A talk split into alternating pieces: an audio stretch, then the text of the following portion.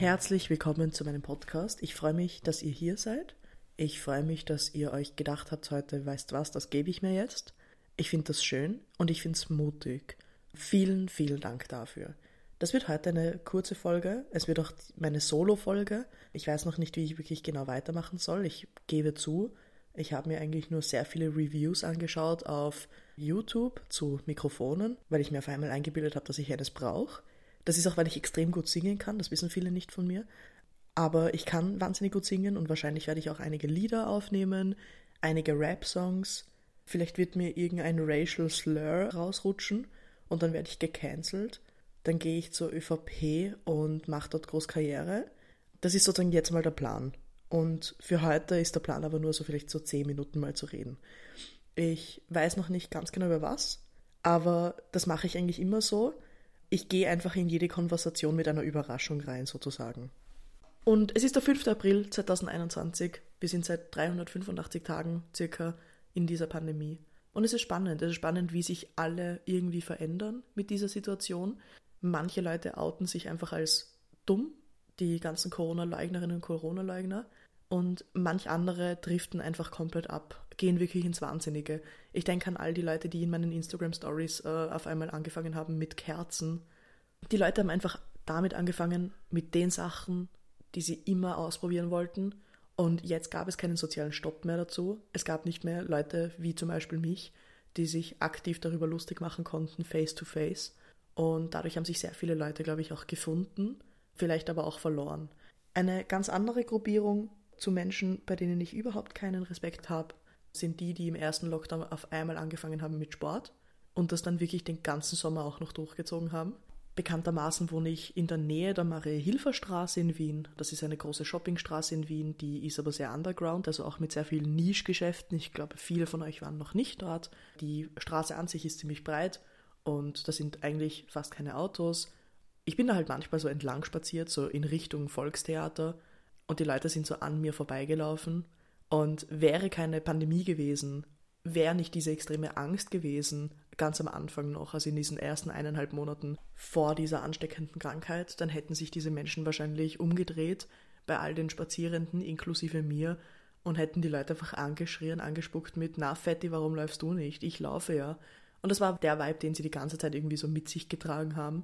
Im Sommer dann sind die Geschäfte ja wieder aufgegangen und es waren sehr viele Leute auf der Marie-Hilfer-Straße durchgehend.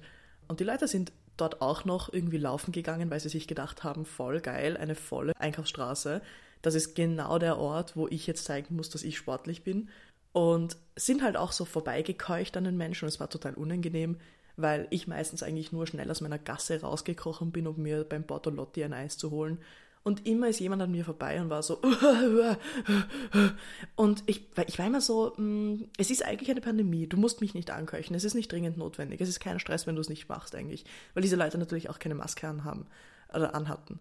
Es war teilweise sehr unangenehm und ich verwende dieses Wort ähm, oft, aber ich würde es gerne sel selten verwenden. Ich habe diese Leute gehasst und ich hasse sie auch immer noch. Gott sei Dank, wirklich ein Jahr der Pandemie hat auch diese Menschen gebrochen und die meisten, die mit Sport angefangen haben, haben jetzt auch schon wieder mit dem Miam angefangen. Auch ich habe mich extrem verändert. Auch ich habe mit Sport zum Beispiel angefangen. Ich hatte ja meinen persönlichen Lockdown im November, als ich positiv getestet worden bin auf Corona. In diesen zwei Wochen, während ich auch noch im Homeoffice zusätzlich war, habe ich irgendwie einen Strohhalm gesucht, an dem ich mich klammern kann, während ich wirklich unter tosenden Wellen untergehe und ich habe diesen Strohhalm gefunden, ich habe ihn wiedergefunden. Und alle denken sich jetzt wieder, ja, weil ich diesen Strohhalm schon einmal gefunden hatte, als ich 13 war. Viele kennen diesen Charakter aus meinen Instagram Stories. Das ist das große KCU, das Color Cinematic Universe. Also ihr müsst meine Instagram Stories anschauen, um im Podcast auch mitkommen zu können. Kleiner Witz, natürlich nicht. Der Charakter, von dem ich spreche, dieser Strohhalm, der mich dann letzten Endes aber vielleicht noch weiter runtergezogen hat, ist, und das haben sicher viele von euch schon erraten, die russische Turnerin. Ich habe in der Quarantäne angefangen, mir ähm, solche Kunsttouren-Videos auf YouTube wieder anzuschauen. Also einfach diese alten Videos von diesen World Championships und den Olympischen Spielen, weil ich damals die Olympischen Spiele in Rio verpasst habe. Einfach aus Desinteresse weil ich damals einfach andere Sachen in meinem Leben zu tun hatte, weil ich wieder ein Leben hatte und nicht mehr 13 und depressiv war.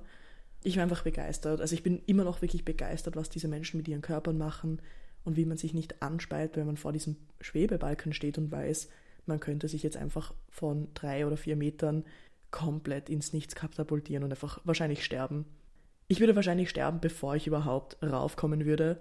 Und ich würde nicht raufkommen. Es gibt eine Geschichte, die ich vielleicht irgendwann mal erzähle, wo ich auf einem Schwebebalken war im Turnunterricht und das war auch sehr unangenehm. Also ich, ich glaube nicht, dass ich das packen würde. Jetzt abgesehen davon, dass ich nicht fit bin dafür, nicht mental fit, aber auch allgemein körperlich nicht fit. Aber sogar wenn ich der fitteste Mensch wäre, ich würde es trotzdem nicht schaffen.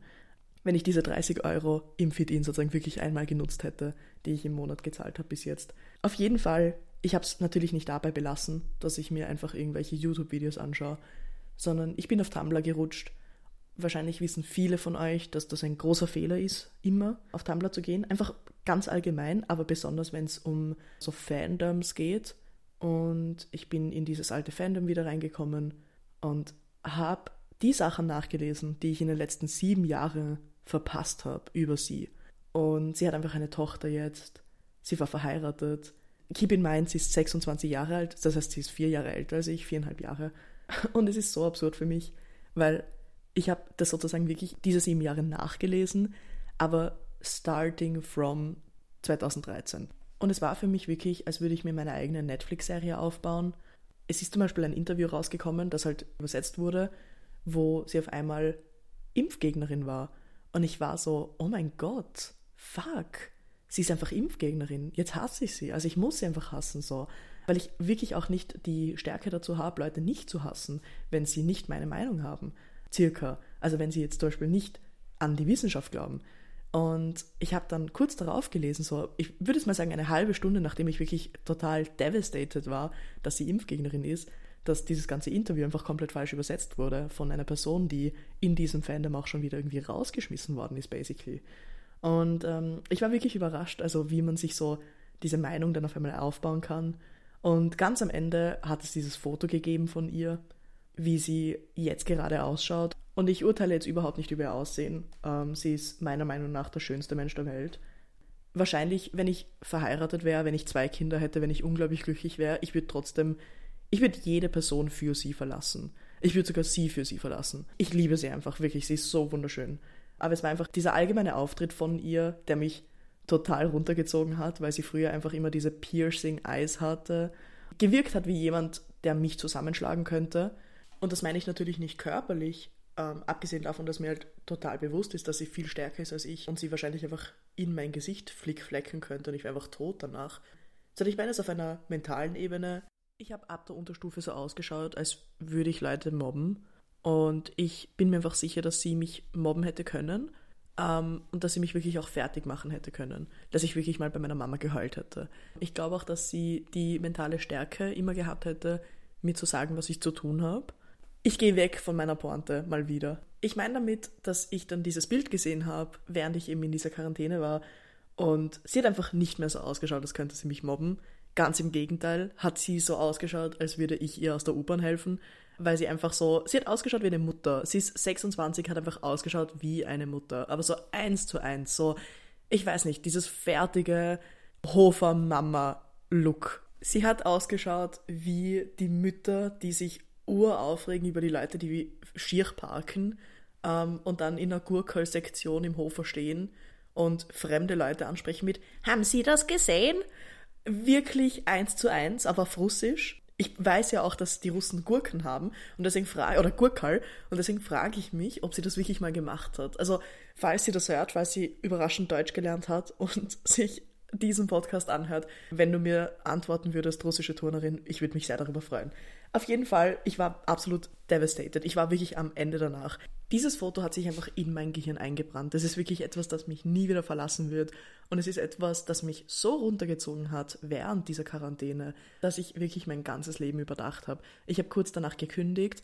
Ich habe entschlossen, dass ich Russisch lernen werde, dass ich Geld sparen werde, dass ich mir wieder einen Vollzeitjob suche, um dieses Geld sparen zu können, dass ich wirklich mein Leben lebe. Und in diesem Foto hat sie einfach, sie hat ihre Maske unter der Nase, sie hat so eine weirde russische Trainingsjacke an, die offensichtlich ein bisschen zu eng ist. Die Haare sind in so einem sehr unambitionierten Rossschwanz zusammengebunden. Wenn du diese Person in der U6 sehen würdest, dann würdest du wissen, dass sie dich wahrscheinlich gleich mal anspucken wird.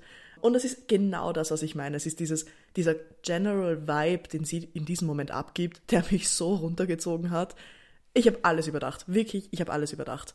Sie ist jetzt Juniorentrainerin und es gibt so ein Foto von ihr, ein neues, wo sie bei dieser Meisterschaft irgendwie neben diesen Kindern halt steht und sie steht vor einem Foto von sich selbst von vor neun Jahren bei den Olympischen Spielen in London und es schaut total irgendwie komisch aus, weil sie schaut aus wie bestellt und nicht abgeholt.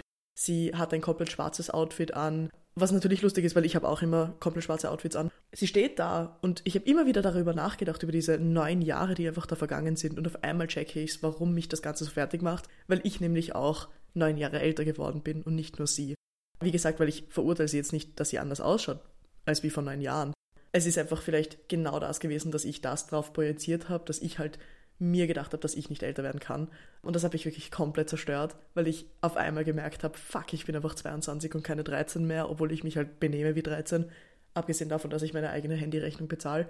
Und es ist so absurd für mich gewesen, diese Woche irgendwie dann darüber, darüber nachdenken zu müssen, dass ich älter bin. Und es hat darin ähm, gemundet, dass ich mir einen, einen Augenroll-On gekauft habe für meine extremen ähm, Bags under my eyes, diese Tränen. Äh, Säcke, basically. Also es ist wirklich, bei mir sind es Tränen-Einkauftaschen vom Hofer. Ich glaube wirklich, man könnte da einen kompletten Familieneinkauf drin platzieren und es würde niemandem auffallen, dass sie sonderlich größer wären auf einmal. Und mir kommt auch vor, dass dieser Augenroll-On überhaupt nicht funktioniert, abgesehen davon. Ähm, aber es ist total absurd, weil ich einfach in diesem Moment oder in dieser Woche einfach verstehen habe müssen, ich bin älter geworden und ich muss mit diesen Konsequenzen genauso leben, wie sie es tut. Obwohl sie der wunderschönste Mensch auf der Welt ist und ich es halt nicht bin. Und das meine ich jetzt nicht so mit, hey, bitte macht's mir irgendwie ein deppertes Kompliment oder so, sondern es ist einfach, es ist komisch. Es ist komisch, älter zu werden. Und eigentlich sollte dieser Podcast lustig sein. Aber ich rede jetzt darüber, dass wir alle älter werden und wahrscheinlich dann sehr bald dann sterben werden. Aber es gibt natürlich auch eine schöne Zwischenphase. Es gibt eine Phase dazwischen, wo wir 45 sein werden und mit unseren Familienvans zum Hof fahren werden und andere Leute im Gurkelregal deppert anreden. Auf das freue ich mich auch wirklich, auf das freue ich mich tatsächlich. Ich freue mich total darüber, 42 zu sein, aber ich kann gerne mal in einer anderen Episode darauf eingehen. Fein, damit entlasse ich euch in die Osterferien oder falls ihr Menschen seid, die wirklich etwas beitragen zur Gesellschaft, dann in eine weitere Woche der höllischen Lohnarbeit. Das war jetzt einfach mal nur eine Probe. Ähm, ich werde das wahrscheinlich dann mit anderen Menschen noch dazu machen. Aber ich hoffe, es hat soweit alles gepasst. Ich hoffe, auch technisch hat alles gepasst. Ich würde mich total freuen über ein technisches Feedback, ehrlich gesagt. Ja, damit habe ich jetzt eigentlich auch bewiesen, dass ich es schaffe, einen kompletten Podcast über die russische Turnerin zu machen. Also ich wette, ich könnte das einfach. Ich könnte literally eine Stunde über sie reden, jeden Tag. Ich würde es schaffen. Voll. Wie gesagt, falls sie, falls sie gerade zuhört, ich glaube, ich müsste sie jetzt siezen, weil sie schon so alt ist, halt mental. Falls Sie das hören, Frau russische Turnerin, dann bitte schreiben Sie mir. Ich würde Sie sehr gerne heiraten und würde dafür auch meine komplette Familie verkaufen und meine Freunde.